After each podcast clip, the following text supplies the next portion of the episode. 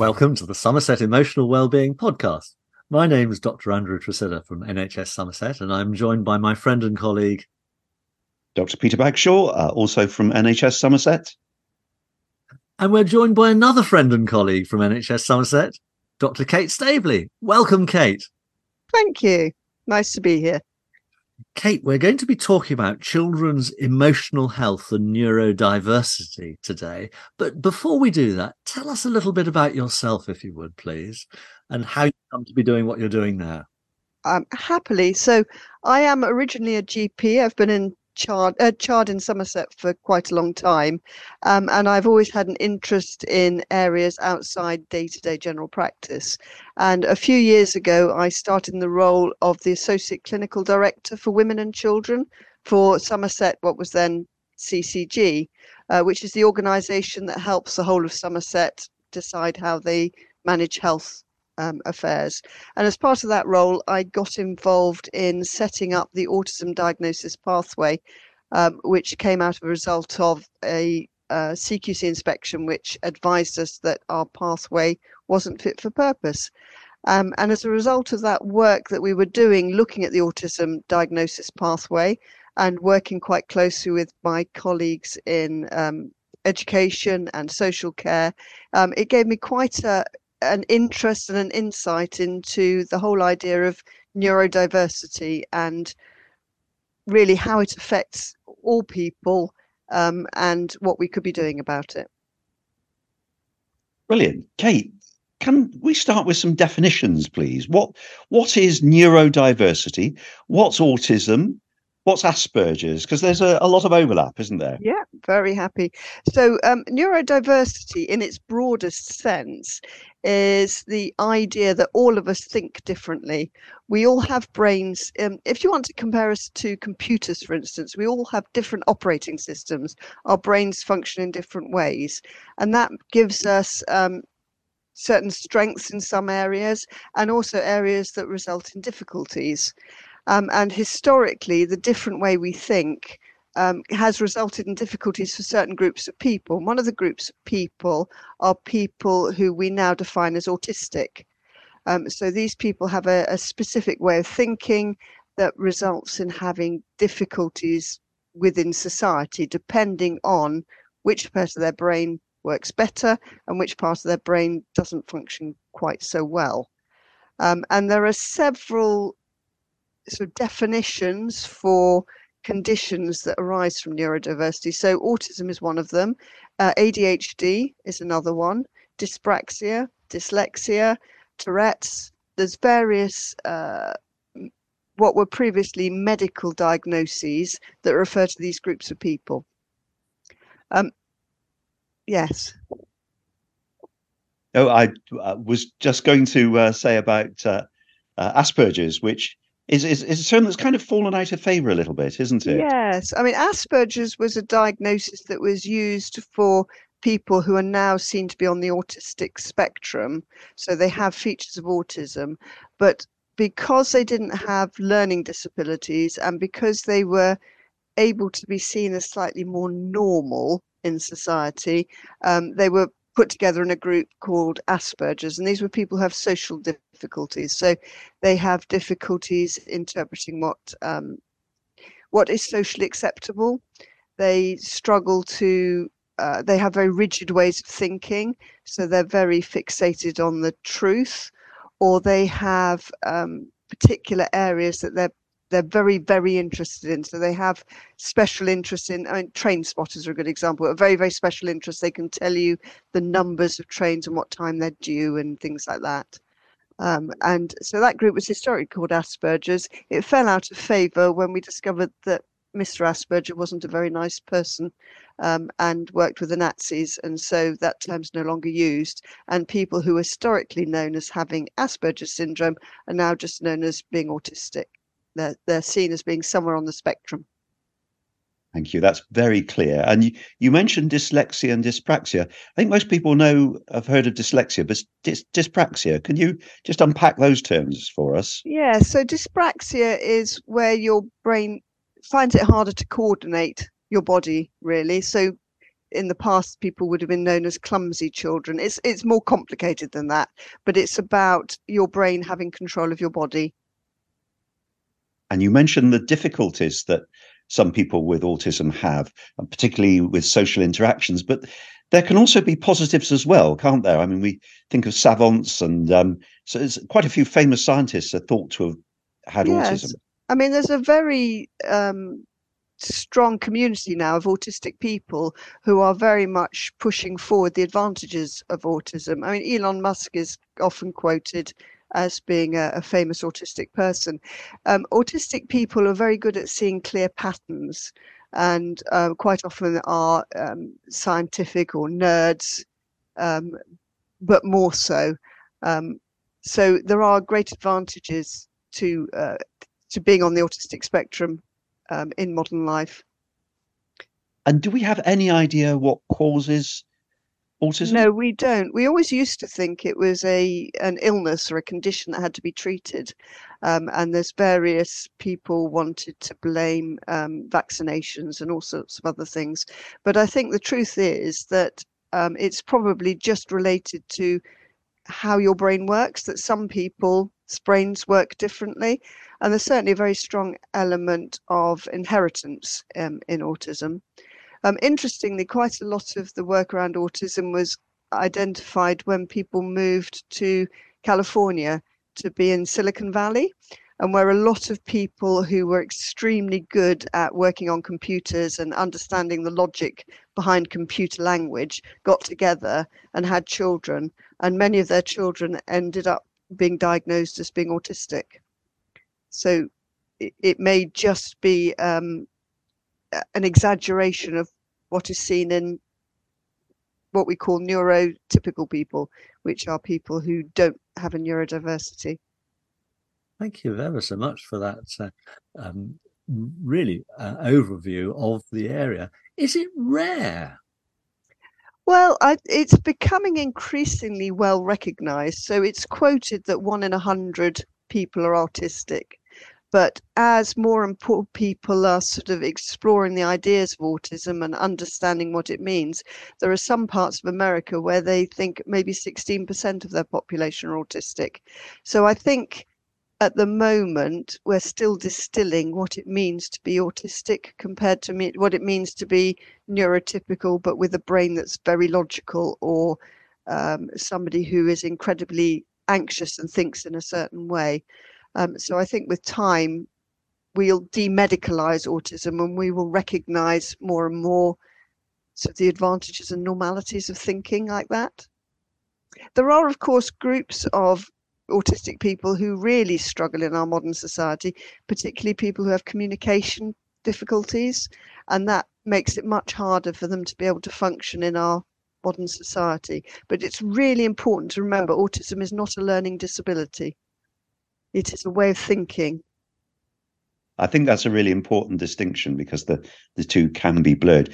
On the subject of prevalence, it's often thought of as being commoner in males, but there's some suggestion that that may just be because we we recognise it more in in males. What what's your view on that? I completely agree with that. I think in the last few years we've seen huge increase in the number of women um, look seeking a, an autism diagnosis, and there are a few high profile. There's a, a, a film on BBC recently about a, a model who ident- who realized she's autistic and she's got an autistic diagnosis now and she was sort of exploring she was in her 30s when she got her diagnosis. She's been exploring why autism in girls is different to autism in men and they think it's because girls tend to mask their diagnosis.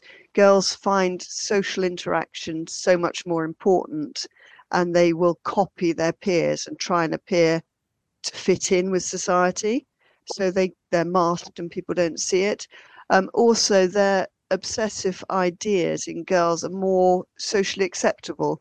So girls having a, an obsessive interest in breeds of a horse is considered quite normal, where, whereas boys' obsessive interest in naming dinosaurs isn't, and yet it's probably the same presentation, really.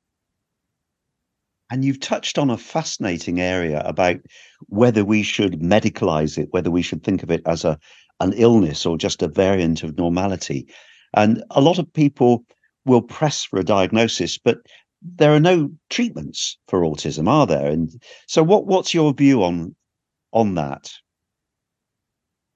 there is a great push to get autism diagnoses, and um, the autistic community are keen to understand themselves, so they will push for people to be allowed to have an autism diagnosis. But if you get diagnosed with autism, there isn't any treatment that's going to make your life different. Having the label just helps you to explain to other people why you behave the way you behave and and why you do the things that you do. And so what we've been trying as part of our work around the autism diagnosis pathway, what we've been trying to do is to say, can we work harder at meeting the needs of people rather than trying to get a diagnosis? And so a lot of the work we've done around the autism diagnosis pathway has been to support people in education and social care to understand what autism is, to understand how they can support the needs of autistic people without actually insisting that they have to have a formal diagnosis of autism. But it's early days. Hopefully, over the next few years, that's this this will progress and develop because at the moment although we've got a very good autism diagnosis pathway, it's completely overwhelmed with people who are wanting a diagnosis. And in some parts of the country, the waiting list can be up to four years to get a diagnosis. So we have to do something to support people while they're waiting for their diagnosis. And if we can meet the needs rather than focusing on the importance of getting a diagnosis, we'll be halfway there. It is interesting uh, what you say because meeting the needs is absolutely paramount, and diagnosis is helpful, but it doesn't get you the answers. I remember my uh, my record, as it were, for a diagnosis of dyslexia was in uh, a, a, consultant doctor who had was holding down the job very well, but had had difficulty exams getting there. Who was forty, and I just said to them, "I think you might have dyslexia," and they said, "Oh no, no, no, no, not at all." I said, "Well." We're conversing well, but tell me what's going on. She's and this person said, Well, I'm actually having to convert all your words into pictures. Oh, really interesting. Um, so it made things slow. So we, we've talked a little bit about neurodiversity. Is there an intersection with emotional health of children, or is it another big topic on its own? No, I mean, I think the two. So the emotional health of children falls into several categories, doesn't it? Children feel the way they feel for a variety of reasons. Um, those reasons may be their own mental health, so they may have mental illness. It may be because their brains work in a different way to other people, so they struggle to understand where they are, or they may get bullied, or it may be that something traumatic has happened to them. They've been neglected, or um, they may have experienced some trauma that makes them think in a different way. And it's all it's all a spectrum. So nobody sits in one of those categories. Children will have a little bit of everything, and neurodiverse children are much more likely to experience anxiety because the world is not as they perceive it ought to be. They don't understand for example, they don't understand why people have to lie because to them it's very clear it's either true or it's not. It's very black and white. And so when they live in a world where they experience people lying, it makes them very distressed and anxious and unsure of what they should experience. And there are some studies that suggest up to 75% of children who experience anxiety are actually neurodiverse, and that's why they're experiencing anxiety. So I think there's an overlap with all of that. It sounds as though um, if people have difficulty with other people lying, that the problem is with the uh, the world rather than the individual. Uh, but if we accept that autism is can cause problems for people, what what is the support that's out there? What can people do if they know they've got autism or, or suspect they've got autism? Um, so if so if we start with people who suspect they have autism, it's worth just reading around the area. There's a lot of information out there. There are a lot of um, peer support groups for autistic people. So it's worth reading around. Um, if you have a child in Somerset who you believe is autistic, um, we have got the autism diagnosis pathway, which sits within the local Somerset local offer. So if you go on the Somerset Council website, the local offer for autism diagnosis has resources that will help you understand your child. Um, and if you believe they are autistic, Um, certainly, if they're at school, go and talk to the teacher. Go and talk to the um, the SENCO at school. That's a special educational needs coordinator at school, um, and they can work with you on the autism diagnosis pathway to see whether or not your child is autistic or whether they have other difficulties. Um, and that's probably the best way to go. We hear, thank you very much, Kate. We hear that um, there is an increasing prevalence of, of anxiety, whether it's pandemic related, whether it's it's it's what's happening. Are there skill sets that are useful for people to learn to help manage their anxiety before it becomes overwhelming and and and and perhaps medicalized how, how would we how should we be approaching this so managing anxiety is not one of the areas that i'm particularly um, familiar with um, I'm, I'm more so my interest more is around neurodiversity and how it causes anxiety rather than how to manage anxiety um, but yes we have seen an awful lot more anxiety i think our society creates anxiety. It, it's creating, there's a lot of judgment goes on in our society, and a lot of our children feel that they're being measured against unrealistic expectations. Um, so, I, yes, I'm afraid I can't really answer that question, Andrew. I, I can chip in a little bit. Um, so we'll put we'll put in the show notes uh, resources for people who need help. Um, but we've recently uh, launched the TellMi app. That's T E L L M I. Uh, specifically for uh, children and, and, young people. So that's a resource that's available to to anyone uh, in Somerset. Actually, the the TellMi app also has a page specifically for neurodiversity. So if children go onto the TellMi app and they're questioning whether or not they are neurodiverse or they're autistic or have ADHD, there is actually a page on the TellMi app which is specifically for them. And if people want to know more about it, we've done a podcast on it, haven't we, Andrew? We have indeed. We have indeed. TellMi. T E L L M I.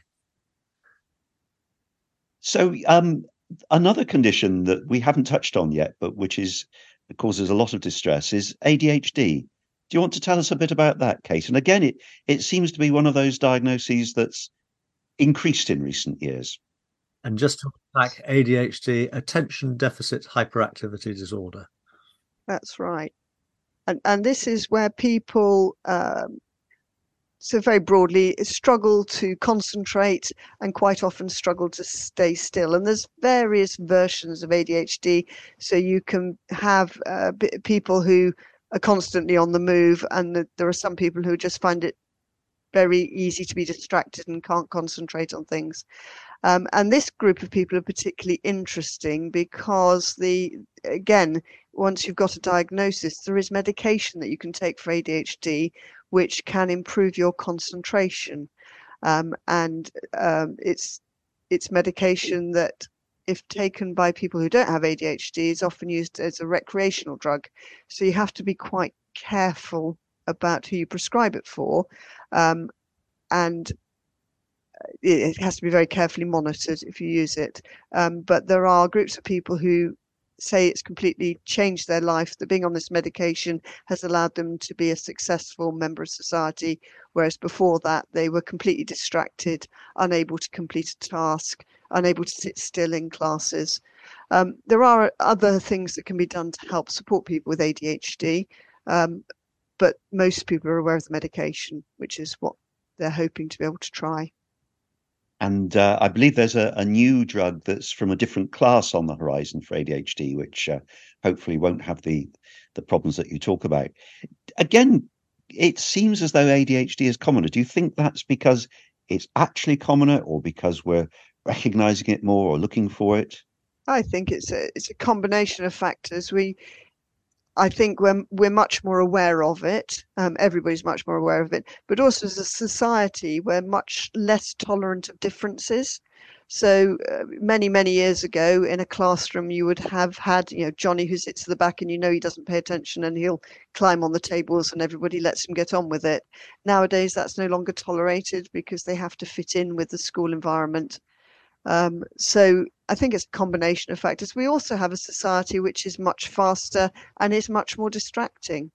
Um, and we also have a diet which is full of various chemicals and E numbers, which may or may not affect our concentration. So I think it, it's probably multifactorial. I don't think it's one thing. Certainly, good nutrition and the absence of those factors, the the additives, good nutrition with B vitamins and omega 3 fatty acids all support brain function. And there have been some studies in prisons showing tr- some dramatically different outcomes for people's behavior and trajectories. They are better nourished. So that's a really big thing. Thinking about a sort of slightly different aspect of nourishment, I'm I'm curious that this was recognized particularly in in Silicon Valley, the the autism. But thinking about how anybody's brain functions, um, nowadays uh, our phones will tell us that we've used our phone for two hours screen time a day, or four hours screen time a day, or or for some of us not very much. But um, it is that a factor that influences brain function that changes people's behavior? Is it something we should be interested in? It's certainly something we should be interested in. And there's a lot of uh, information going around about screen time, the appropriate use of screens. And I noticed that there's some um, advertisements at the moment on, I think it's on BBC, to say that screen time's good because you can educate children using screen time. So I think there's some very mixed messages um, about screens. Um, it, it, they can be very useful. Um, we do know that the blue light that's emitted by screens is not good for you and it interferes with your sleep cycle. And we do know that um, good sleep is very important for healthy brains and that children with ADHD and with autism, if they, um, sorry, autistic people, people with autistic people would rather be referred to as an autistic person than a person with autism, which is interesting, isn't it? Because it's in, it shows that they see themselves selves as autistic.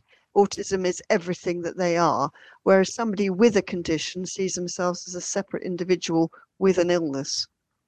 So I think that's quite an interesting comment.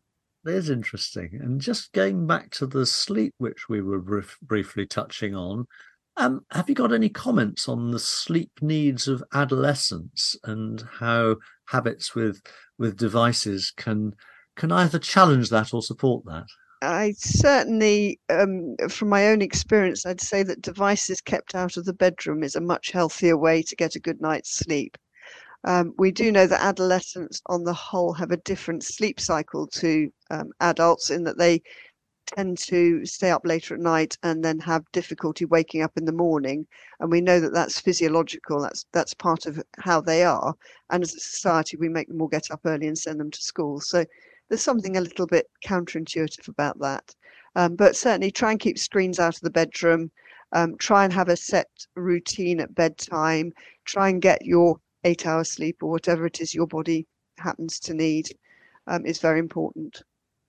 And if people are interested to find out more, again, we've just recorded a podcast specifically on sleep, um, which is relevant both to, to adults, children, and adolescents. And uh, the very strong message uh, from our guest then was uh, bedrooms should be for sleep and cuddles only, nothing else at all. So, absolutely reinforcing what you say about uh, trying to take screens out of the bedroom.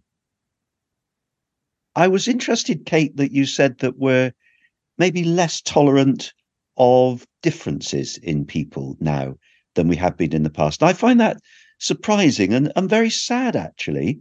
What what do you think lies behind that, and what can we do to change it? I'm not sure. I think social media has a very important part to play in that, um, in that it gives us the opportunity to judge other people's lives from the security of sitting behind a screen. Um, I think that uh, I think the autistic community is doing a lot to try and promote recognizing that different is not wrong. It's not bad. Um, we've had various. We have lots of um, efforts to try and support people who are seen as different in the past, haven't we? So campaigns against bullying and things like that. Um, I think it is what is a society is really. And they've also helped rather than just describe themselves as autistic and everybody else as normal, they'll use other words for non autistic people, like neurotypical or I think allistic is that another word that's used sometimes? That that's a term that's used particularly in the autistic community.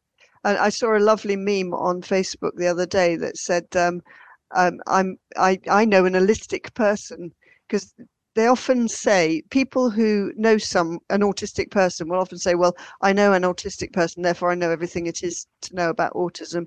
And there's a quote out there that says, "If you know one autistic person, you know one autistic person." Um, so, yeah, so I know an analytic person, um, or a, I know one neurotypical person. I love that saying, and it, it's something we use also in uh, the areas of learning uh, disability and dementia, where again, everybody is unique and different, aren't they? Mm, yes, definitely. Um, it sounds as though in Somerset we've come quite a long way from where we were 10 years ago. Yes, there's a lot of work been done, um, particularly around the autism and the ADHD community and how we diagnose in children. Um, we do have services for adults who um, are seeking or, an autism diagnosis, um, but the most of the work has been done recently around children um, and improving our offer in schools and what we call the SEND offer, which is um, supports children with difficulties in accessing education. And that work has been done it's a combination of health and education and social care. And that's why it's been so effective. It's people working together, not in isolation. And as a GP, I think that was the thing I was most acutely aware of was was desperate parents and children coming forward wanting support and and that I wasn't really able to offer them what they wanted. So it's it's great to hear that that's that's changing now. Do you think we're nearly there, or have we got a long way to go? Oh, I think we've got a long way to go, but I think we're heading the right way. Um, interestingly, within health, we've all recently been offered the Oliver McGowan training, um, which is around um, autism and around learning disabilities. So there is a hope that the whole health community now will be much more familiar with autism and learning disabilities. And there is, I understand that Pauline McGowan, Oliver's mother, is now campaigning that everyone in education should also have Oliver McGowan training. So hopefully that will improve things as well. And I've been on the uh, the day's course, and it was absolutely fascinating, and particularly because it had people with autism and with learning uh, disability giving their stories, which is absolutely great. So, and and it's for people working with it, it's actually going to be mandatory, isn't it, rather than just something that is a, an add-on. It, it, it's mandatory for everyone in health, um, unless you're in a role where you really don't have. Um, so there's two tiers of training. There's the tier one training, which is mandatory for everyone in health, and then the tier two training, which is mandatory for anyone who has contact with um, patients or is in a managerial position where they make decisions about patients. So I think the only people that don't have to do the tier two training, if I remember rightly, is the finance team. Delivered by, by a very dynamic team uh, from Autism in Somerset, including Alan, who's, uh, who was a great presenter. We're sort of moving towards the end. What last words of wisdom would you like to share with us about the whole topic? My mo- the the main words of wisdom would be that children are never just one thing um, and trying to label children doesn't really help. Lo- look at what the children's needs are rather than trying to find a label for them. I think there's historically there's been a great move to collect diagnoses, and you'll you'll see parents of children say, "Oh yes, my child's got," and they'll list a whole. You know, uh, they're autistic and they've got dyslexia, dyspraxia, and and and. Um, and I think it's much more important that we actually meet the needs of the child. What does that look like to that individual child? Does that child need support with communication? Do they need um, a trusted peer to be able to help them navigate school? You know, what do they actually need rather than what is the diagnosis, the label? I think that's a brilliant way of looking at things. And it's interesting that all three of us, as medically trained doctors, uh, are advocating that the medical model isn't necessarily the best one. And it's what we're moving to in mental health as well, where we're much more looking at peer support uh, and, and things like emotional well-being podcasts to help people rather than turning to a pill and a psychiatrist. So that's a great message. Absolutely. Kate, thank you very much indeed for joining us. Peter, thank you very much. And everybody, thank you very much for listening. Go well. You've been listening to the Somerset Emotional Wellbeing Podcast. Show was hosted by our team of doctors, including Dr. Andrew Tresidder, Dr. Peter Bagshaw, and Dr. Sarah Coop. The show was produced by Rob Huns Music on behalf of the NHS Somerset Integrated Care Board.